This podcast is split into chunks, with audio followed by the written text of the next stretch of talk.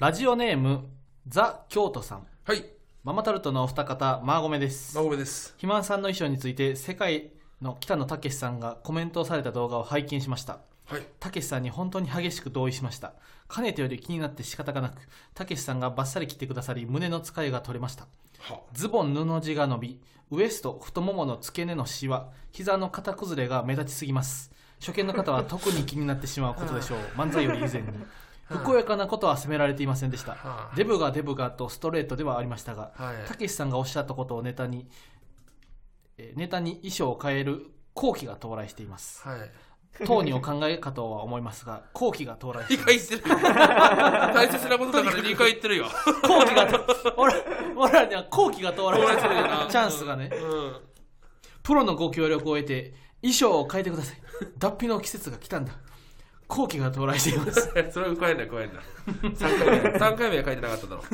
怖いになってねハンバーガー屋みたいにホットドッグだろ。怖いなみたいな加えるのはええ。加えなか。加えるなって聞こえた。あホットドッグだろうと思って。加えるんだったら。あご機嫌やなご機嫌ちゃうわ。でもあザ・京都のさんね。いや、ザ・京都さんこれであ結局、でももう実はねもう大鶴ひまんは、ビーツビーツたけしさんの 複数にすんなよ。刻ませんな、ビートを。ビービーツたけしビーツたけしさんの。うん。ね、意見を、うん。えー頂戴した次の日にはもう大鶴ひまんなうん。洋服屋に走っててねもう、聞いた瞬間に、うん気づいたら握りしめすよね。お金を。5万5万をごまを握りしめてりしめて。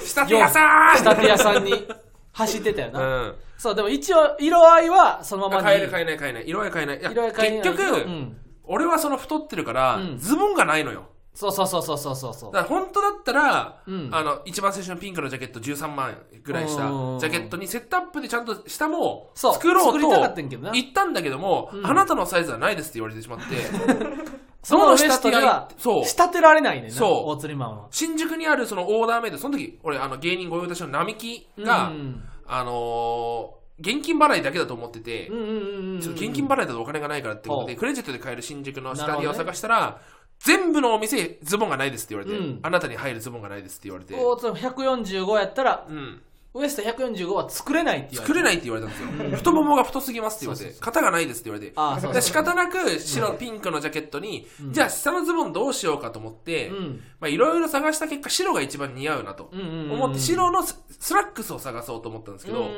んないのよ、スラックス。スラックスがないねんな。錦鯉の正則さんみたいな。そう、ああいうね。だから最悪ゴルフウェアああもういいかなと思って、ゴルフウェアもないわけよ。うんうん120ぐらいウエストがね。それは入らないよ、やっぱりウエスト145のやつがうん125ゴルフ1000円でゴルフすると思わへんもんなそう。作る人もで、やっぱその、い行く、やっぱその、太ったお店、専門店に行くと、あのー、そうあなたみたいな人がう、ん何、襟好みしてんねん、みたいな。入るズボンあるだけこれかこれの中から選べってなお前や、みたいな。お前みたいなやつはこれかこれやどっちかやってそう。お聞くのも申し訳ないから、俺も。ってなったら、やっぱその、すく本当に今だから履いてる白のズボンっていうのは数少ないズボンの一つなわけよ。ほんまにあれやな1年間こまめに坂膳に通って年に1本か2本仕入れられるかどうかかののもうなうん。さ鮭で言ったら刑事刑事。全くもう手に入らない。伝説のうん。白ズボンをそう。大妻なんと3着も保有してる。そうよ、頑張ったよ、年俺。に1着か2着しか坂膳にそう。入ってこうへんやつをそう。大妻もう3本も独占してるわけよ。そう。入ってすぐにあるその処分セールに白のズボンがあって、なんで処分すんねん。なんで処分すんねん。俺に1本くれやって。買うわ買うわ買うわと思って。俺に1本電話くれやって。処分セールにしろあったら。その普通のズボンだから型が崩れたりとかシワが目立っちゃったりするっていうのはあるんですよ。これはもう仕方ないことなんですよ。だから、並木がクレジット使えるってこと知ったんで、おもういい白のズボンをね、買いま、ースラックススラックス。スーツ。スーツの生地はいスーツ生地買いましたね早く見せたいな早く見せたい。1ヶ月かかるんで、ごめんね。まーちゃん。ってことですよ。いいですか？ザ・京都さん。でもその白のスラスラックスってさでもさ普通のあの大鶴マンのいつもの白のズボンはさ言ったらチノパンみたいな生地やん、うん。だからその耐久性があるわけです。スラックスってほんま一瞬で破けるやん。そうだな、俺やっぱその、やっぱその僕俺の隣にいるひわちゃんはもうクソデブなわけよ、うん。うんやっぱ80キロを超えるクソデブだから、そう。やっぱ1年に、うん。いや1年じゃないな。半年に3回破けてる姿を見てきてるからスラックスを。そうそうそう。この前もだってそのロケ。多分これ収録3月2日公開ってことは、うん。もう公開あのまだやめた方がいいか情報解禁されてないああそうかな。まあでもどその次の週ぐらいでな。うん。なんで俺がそのレターにもあったけど一時期日原さんはグレーの衣装に変えていたという指摘もありましたが、でもう今は茶色のスーツに戻ってるんだけど、理由があなんでかったんですよって言ったらロケでそ俺はダイナミックツッコミしてう、うん、ズボン全部避けてんな。そう茶終色のスーツわった後にもう綺麗に真っ二つに。そうそうそうそうそう。そ うケツのところがね、だうん。あれ見て確かに俺も気をつけなきゃいけない俺もすごい激しく動くタイプだから、はほんまにすぐ破ける。うん。うん。まあ仕方ないよねこれは、うんうんうん必要経費ですよこんなのは、うんうんうんなのでザ・京都さん大丈夫ですよ。ちゃんと脱皮しますから。後期を掴んでますから。もそうそうそう。はい。あと蝶ネクタイもな。あ裸っ足の最近た方がいいねんけど、うん。もう大鶴ひまんの首をお往復できるような蝶ネクタイはも3日で塩塩になる。う、3日汗もめっちゃ吸うしな、うんそう。そうそうそうほんで普通の市販の蝶ネクタイやったら首の太さに耐えられへんから大鶴ひまんがもネクタイでいいのかな普通に。うネクタイでもいいかもな、うん。確かに。ネネクタイいいやん。うん。オーバーオールはそんな新作のハーモニカじゃないんだから。オーバーオールはしないですよ、オーバーオールはいいよね。はい。でももうすぐすもうすぐもうすぐスーツでももうすぐスーツ。で、もうスーツ。もうすぐスーツでもうスーツ。まあ変わりますんでね。変わるって言ってもそこまで色合いが変わるわけじゃないですけども、うん。ちょっと綺麗になるかもしれないですね、うん。はい。じゃあ行きましょう。マママタルトのラジオマーちゃん。こんばんは。ママタルトの日原洋平です。大釣りひまんです。え雑誌芸人芸人。コラボレーションして。スペアマンデーや芸人ブームブームママタルトのラジオマーちゃん第41回目スタートしました。いやー41回目です41回目ですよ。日本撮りだからやっぱ2週間空くわけじゃないですか、うんうんうんこの2週間でさ、うん。ものすごいやっぱいろんな出来事があったいろんな出来事あったいろんな出来事あったけ。どやっぱ一番うん。一番伝えなくちゃいけない出来事ってやっぱこれだと思うんだよ。何？あの2月25日からうんついにパワープロアプリからパワープロクックポケットのコラボ第2弾が達成って始まるという。これはどうしても言わなくちゃいけないことでしょ悲願悲願やったもん悲願や第2弾よ、んうん。1回目はキャラが登場するだけだったんだけど第2弾はついにパワーポケの高校花丸高校がねうん。出てくんのよ。うんうんうんうん。花丸高校出てくんのよ。うん。すごいことやからね。俺はでもこれは大釣りマンから金がね聞いててそのスタンド FM パワープロパワパワフルプロ野球をうん。知らない皆さんにこの大釣りマンのな俺は熱意をうん。俺は分かりやすく今からお伝えさせていただきますね。はい。まず大釣りマンはパワフルプロ野球のアプリ、うん。携帯アプリをもう5年ぐらいか6年。6年。いや7年目。い7やわかんない。もうとにかく。あれ始まった時まだ大学生やったのパワープロアプリいや社会人だった。あいやあれ養成女性だった。養成女性。いや俺だってまだアルバイトしてたもん。あだ俺アルバイトしてて大釣りマン働いてたんかもななパワープロアプリ出たのはマジでうん。養成所の時、俺が。ほんまに？だからへひわちゃんと出会う前からやってた。いいや。いやいや絶対そう。大鶴マンン養成所行ってる時俺も上京してるけど、うん。俺あの大学生の時のアルバイトで今度マー君田中将大選手が連連高校っていういやもう女性キャラしか出ていやパほ北摂高校だしな。北摂高校。北摂高校よいやあじゃあもうあそう調べよう7周年なんてまだ絶対してないもん。パワープロ絶対6周年ぐらいよ。俺芸歴と同じぐらいだもん多分。勝負。あ。パワープロアプリ。2019年11月28日。5周年キャンペーンってことは2014年11月28やんいじゃあ養成所の時じや大鶴マン2015年の4月に養成所入ってるよあじゃあ社会人の時か？社会人の時やねんか。お互いじゃあ違うよ。大学生の時って言ってるし。いいや俺はじゃあじゃあろ社会人。じゃ俺浪人してるからわかるわかるわかる俺浪人してるから。わかるわかるわかる。わかるそうだそうだわかるわかるわかるそう大そうだよね。社会人そうだよね。そうそうわかるわかるわかる。わかるわかるわかるそうなんだよぐいぐい来んな。わかるわかる。そうだよね。スパッと切られろ。そうだよね。わかるわかる。グッとくんねん。そうだよね。わかるわ。そうそうそう。そうそうなんだよ。ねそうそう。そうそうだ大よね鶴マンが要するに社会人の時やった社会人の時やろ？そうやろ、うんそうだよねそうそう。言ってんじゃん社会人の時だって。それはどうでもいい。どうでもいい そんなのとにかくもうずっとパワープロは大好き。でその大鶴マンはパワーポケっていうねそのスタンラジオマンちゃんでもずっともう言ってたように、パワプロポケットか。ゲームボーイのソフトをずっとあのやつだしこたま楽しんでたんだよな、うん。でそれとは別にゲームボーイとは別にプレイステーションとかでパワフルプロ野球、まあこれが言ったら一般的なパワー一プロや般的なパワープロでこうパワーポケっていうのはゲームボーイとかで。ポケットできる、そうそうそうそう。うん、でこの制作チームは実は別やってんな。別。でこのパワーポケオーツリマンが大好きやったパワーポケの制作チームはもう何年も前に解体してしまった解体した、うん、でパワープロチームが作っプレステとかのパワープロチームが作ってるアプリにこのパワーポケの選手が出ることはオーツリマンの中ではもうないと。最初からもう諦め諦めてた。諦めてたんだよな、でちょっと前にパワーポケのキャラクターだけ出てきたんだよな。そうキャラクターだけが出てきた。うん。ほんでそれでももうオーツリマンはもうスキップ。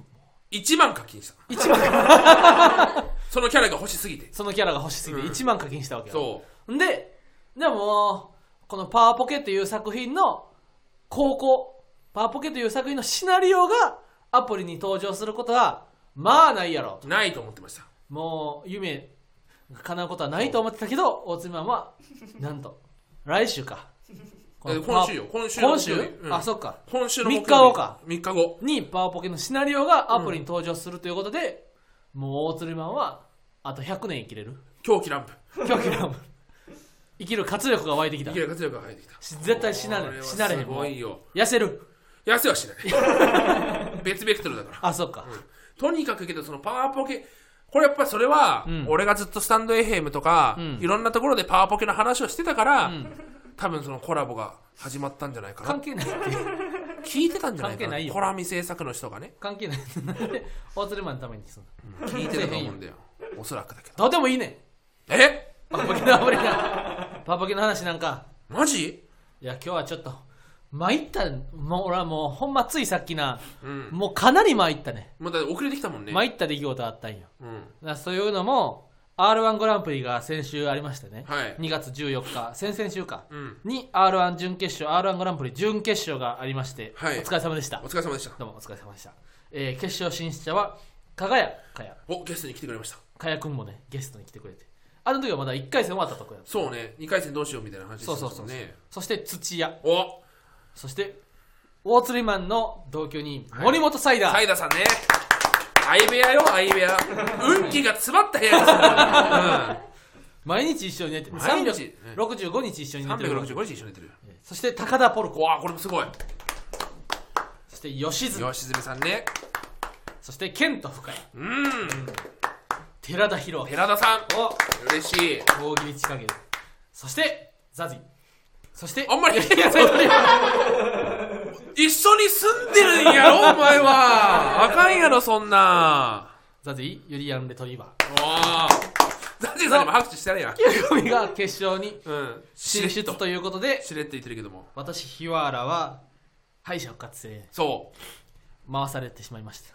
うん。回されたっていう。たらい回し。しゃあないしゃあない。敗者復活戦にたらい回しにさせられた、うん。でね2月14日に決勝敗者準決勝が終わって、えー決勝進出者には決勝進出者へのしおりみたいなのが配られて、しああなるほどね。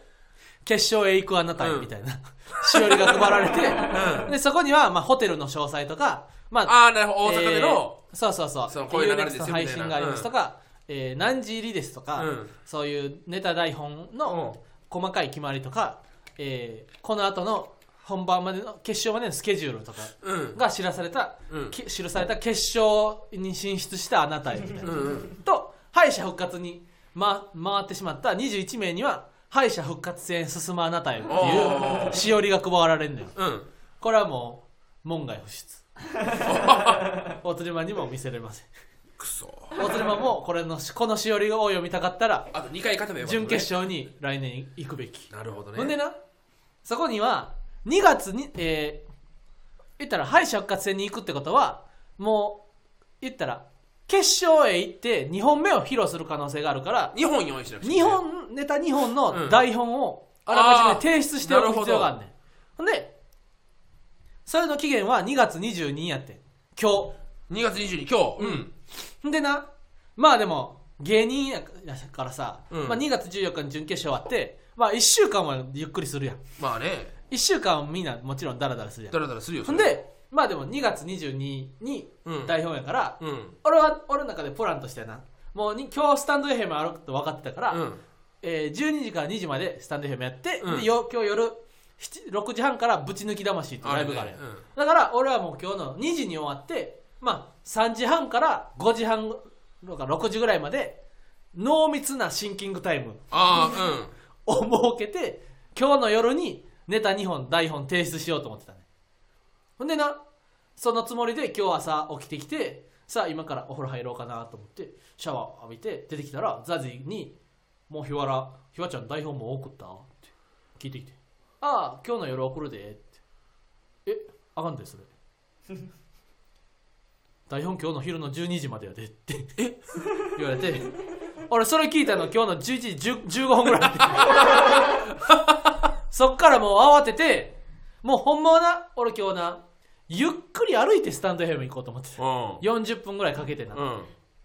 テクテクと小春日和やし、天気もいいしスウェットでテクテクともう散歩しながらさ渋谷まで行こうと思ってたけどザジーに言われてほんでうわーって書いてな。ほんでほんまはもう俺な何か何人かの人にねもう敗者復活戦は全編オール新ネタでいきますと。うわ宣言しちゃってたわけよ。ーうん。っていうのも今日の午後に濃密なシンキングタイムがあると思ってたから。うん。ほんで、もうな、うん。もう時間ない。12時までに送らなあかんから、うん。俺もうその1本目はもう準決勝でやったまんまあのもう優しい日原で。優しい日原ほんで2本目は、うん。えー準決勝に至るまでにボツにしたくだりの詰め合わせ。弱くなるじゃん2本目決勝のファイナルステージで、うん。今まで過去のボツにしたくだりの詰め合わせ、しかもなんかな後でまあ変えれるっちゃ変えれんねんけどカメラのカットワークカットとかあうん。まあ、小道具とかがあるからあの動きとかは入れられへんねんうんもうそうかだからそうもう椅子に座って喋るだけ、うん。だから小道具とかも持ち込まれへん。ねんパワースタイルだな。そうそうそうそう。そうだからうん。でももう言ったらさもう今から決勝2本目のさ下りなんかさもう考えんのもさどうかと思うどうかというかあんま気が乗れへんねん。俺は、うん。せこ前回の放送ではさ大釣り前に250万あげるって言ってた。け どそうよ。頑張ってくれよ2本目。ちょっともう今の250万欲しいよ。せかされてしまった俺はうん。もう250万なんてとてもとても。最悪や。敗者復活戦でまあ真ん中以上。真ん中よりちょっと上を目指して俺は 頑張りたいというモチベーション。自分の力で200 500万手に入れるしかないか。そう大津はもう来年自分自力で頑張ってうわ250万。来年頑張って優勝して250万ゲットしてや。あれ？あそうか。そうだよな。ダメだよな。俺はあげる約束しなくちゃいけないってことだもんな。でザジーにうん。もうもう時間ないからスタンド FM も12時からやしってなってあの送るわってうん。なってでザジーが「いやそんなんヒュアボーイ敗者復活勝ち上がってラッキーラッキーで決勝高得点ゲットしたらどうすんの?」みたいな。言われたからうん。敗者復活戦っていうのは r 1決勝の一番目やねトップバッターやねうん。でトップバッターでもしラッキーで勝ち上がって1本目を披露してほんで俺はなもし高得点をゲットしてしまったってなったら次の2本目までさ 2, 本2組目から10組までネタやってるやん。1時間ぐらいかけて俺そこでめっちゃ考えて 無理よ。絶対無理だよ。絶対無理だよ。るこの王座の間みたいな。その暫定暫定ボックスで俺 暫定ボックスで俺手帳開いて、うん。めっちゃ考えてる絶対振られるじゃんその途中途中。え？うん。そう無視するな。今ちょっと忙しいんでって。今ちょっと忙しいんでって言って下り全然優しくないやんけって。見えたな。下りのことはながらながらの会話でやらして。いやほんで絶対無理だよ。もうギリギリにな45本ぐらいに台本送ってほんで俺はもうねあと X 回以内に壊れる原付で。壊れることは確定してる。壊れることは確定してんねん。もそれがいつめっちゃ調子悪いねん、うん。俺の原付。ほんで修理もしばらく行ってないねん。うん。でも修理行ったらお金かかるから、もうでもほんま X 回以内でうん。絶対に壊れんねん、なるほどね。絶対プスンって言って動かんくなんねんけどうん。これにに乗って俺は今日やってへー。1分遅刻してしまいました。今じゃあその次はそのああそうかそうかそういうことね。そうん。参ったよ大変だね。なんか書いた時全部自分のせいだけどな。え？全部自分のせいだけどな。1週間はまあダラダラさせてほしい確かにな。わかるけども。うん。今日の午後頑張ろうと思ったのに。はい。いやそうよ。だからでも漫才やからほんま漫才ってさ、うん。最高やなと思う。その1分前まで悩めるやん。確かにね。そうそうそうそう。でほんまはなみんな3月7やねんってだって。今日2月22で。まあけどあと1週間ちょっとね。あと2週間あるわけよ。あ2週間か。2週間。だって今日月曜日で次の週の日曜日やから。うん。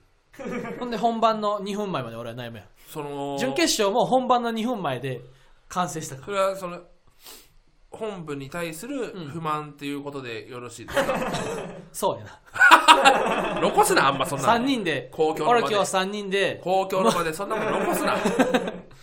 なんでこんな2月22日に起こるあやめろやめろ。不利になるようなこと言うなよ。のムカつくわムカつくわ。来年だよ来年も出るんでしょ？ムカつくわ来年ラそうラストイヤーの人が言うならまだ分かるけどどうせどうせ出れねえしみたいな気持ちで言うのは分かるけどもさ。そうそうそうダメだよそんなこと言っちゃこういう場で、ただでさえそのただでさえそういう意識が薄いんだからさ、その公共の場で言っちゃいけない。その前回ねあの真空ジェシカのラジオ父ちゃん代打でピンチヒットで出させてもらった時も、もうこの今のご時世を軽く見る発言をして生放送だったらもう大クレームのこ嵐の芸能事務所のうん。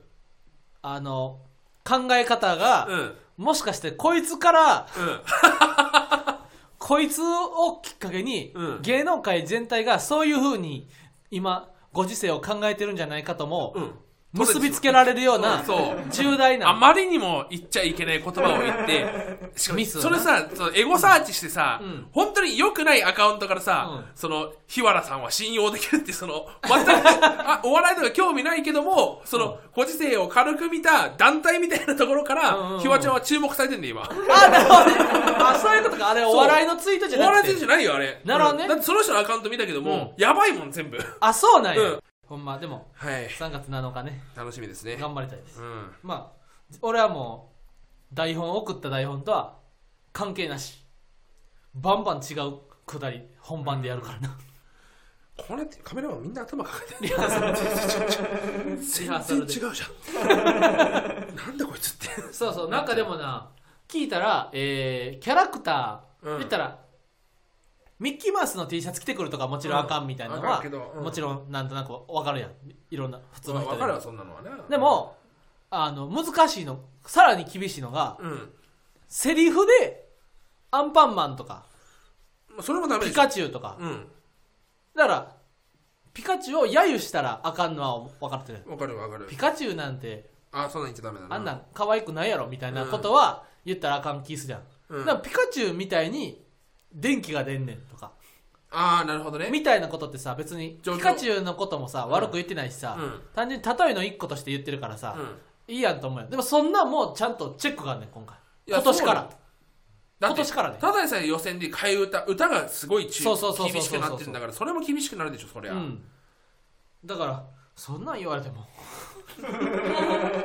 コママイルよな。マイルド、その分かりきってたことだけどな。マイルドさんやマイルドさんね。マイルドさんや、はい。ほんまに。俺は。コーナー行く？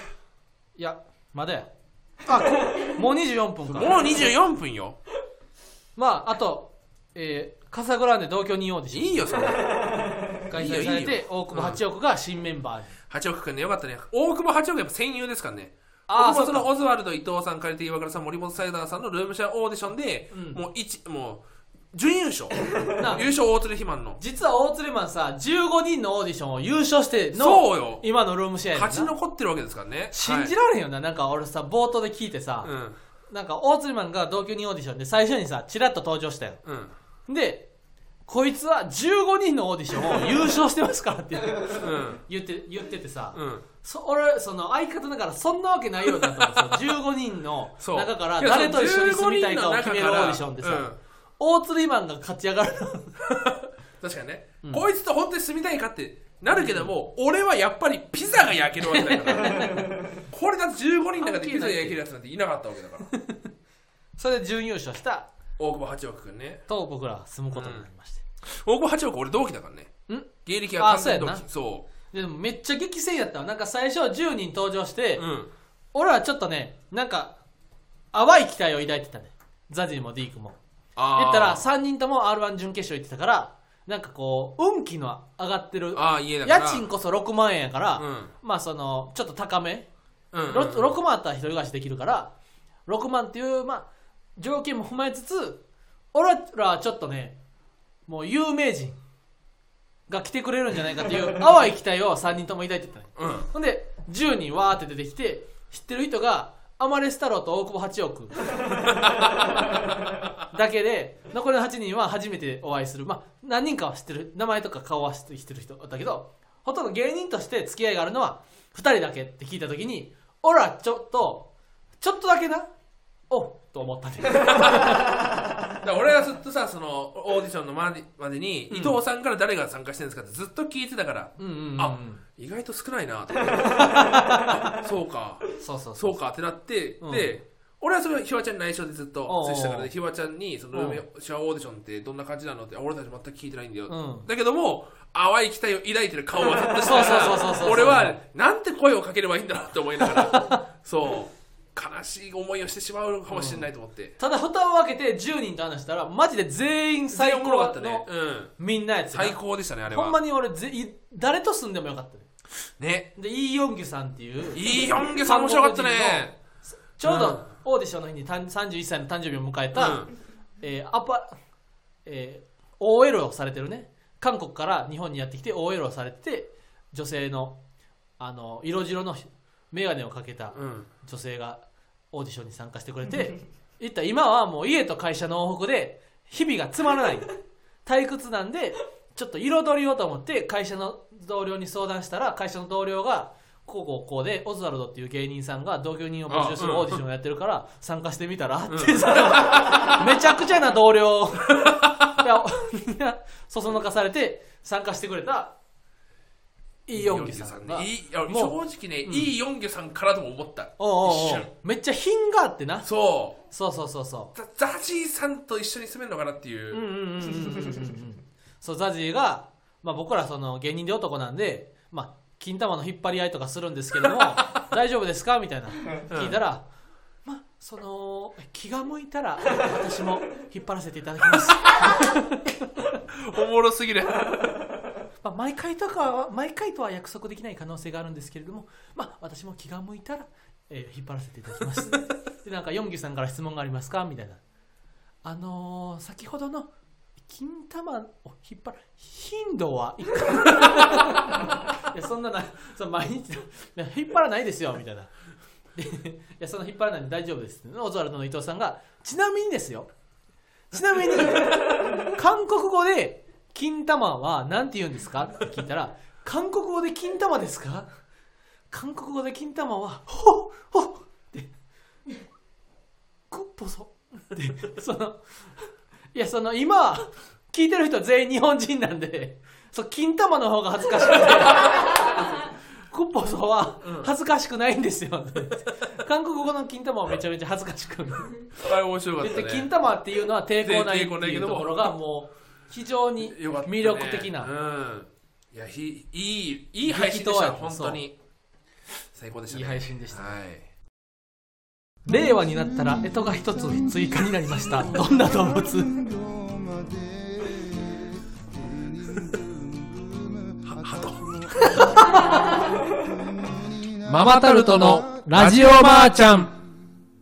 ということで今週のコーナーに参ります、はい。続いてのコーナーはあなたのデラックスはい。我々が漫才の中でコーヒーを飲みながらタバコを吸うことをデラックスと呼んでいる話からかが屋の加賀さんがポテチを食べながら漫画を読むことをハピネスと呼んでいることが発覚しました。はい。このコーナーでは皆様の中でのデラックスを募集しているのですが今回は少し難解なデラックスが届いたので肥満さんにクイズを出す形式で解いてもらいたいと思います。なるほどね。非常に難解なので納得いかない場合は新たなデラックスをつけていただければと思います、ああなるほど。えー例題ね。ラジオネームキング牛丼のメモリさん。はい目覚まし時計が鳴る直前に起床し目覚まし時計を止めることを PL 学園野球部と呼んでます。ああもう答え言っちゃうんだ。これは例題ですから。こっち黒塗りなのよ全部。あそうだね。そう。まあこっからやね。レベル1レベル2レベル3おもおもろあそういうことか。そレクイエムかと思ったら。レクイエムやったら鳴らした方がいい。そう。かああそうかそうかそうか。PL はね。PL ね。の何やったっけ？PL の野球漫画。えーバトルスタディーズバトルスタディーズ、うんうんバトスタバトルスターズ、うんではラベレベル1うん。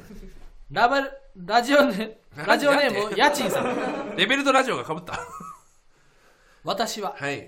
職場でお昼ご飯を食べるときにテイクアウトやコンビニ弁当ではなくスーパーでカップ麺やおにぎりパンやお惣菜を3品ほど買って食べることを〇〇と呼んでいます。えー、3点方式？違うか。そうパチンコと景品交換所とね。お金のやり取り違うか、さ交換はしないもんな、うん。えー、3品ほど買って食べることか。うん。まあ3品3で3である必要はないけどね。へえなんだろう。満館全席。違うな。それ言い過ぎやろ。言い過ぎか中中華のねテーブルに全いっぱいメニューがビュッフェ。あ惜しい。あ惜しい。正解はバイキング。あバイキングか。なるほどね。確かに。まあ、でも大釣り場の中のバイキングのねレあの、うんハードルが相当高いから。そうだね。なかなかその3品はビュッフェだな。バイキングは1杯 山盛りのパスタ3品は大釣り場バイキングとは呼ばれへん4番4番4番15品ほど買って食べることをバイキングと呼んでますからバイキングそうだな。そうね。続きましてレベル2ラジオネームビューティーユースケさん。ビューティーユースケさん。エナジードリンクを毎日飲む人をバカ。〇〇と呼んでいます。バカそうネットにあるけどそのエナジードリンク飲んでる人バカや。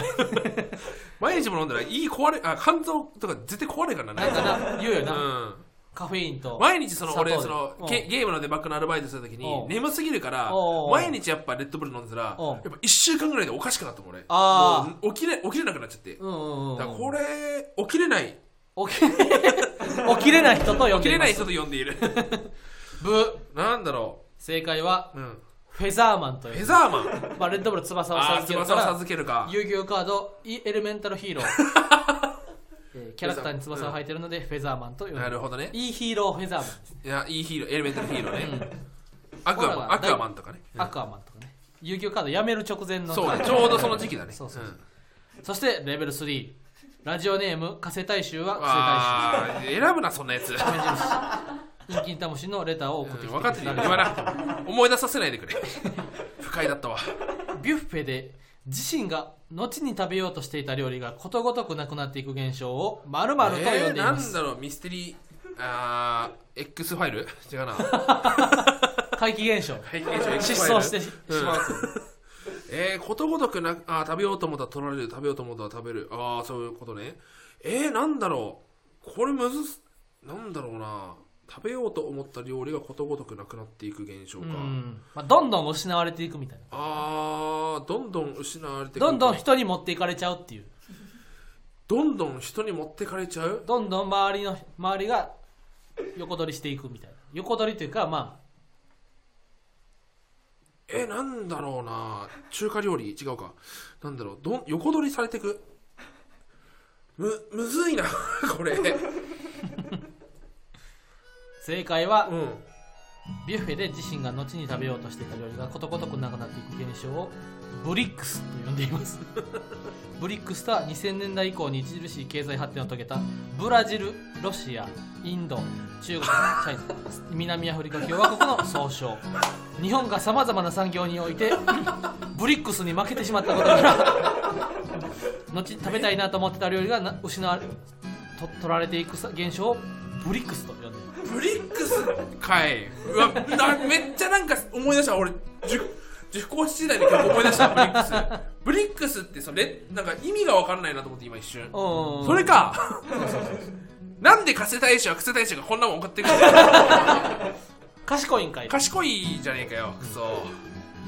ああということで芸人ブンブンブン。マータルトのラジオマーちゃんは毎週火曜日23時に放送していきますこのラジオのアーカイブは残るのでぜひチャンネルをフォローしてもらうと嬉しいです。スタンド FM はレター機能があってお便りがたくさん送れるようになっているので番組の感想やコーナーへレターをラジオネーム付けてたくさん送ってください。以上ママタルトの日原洋平と大鶴ひまんでした。マーちゃんごめん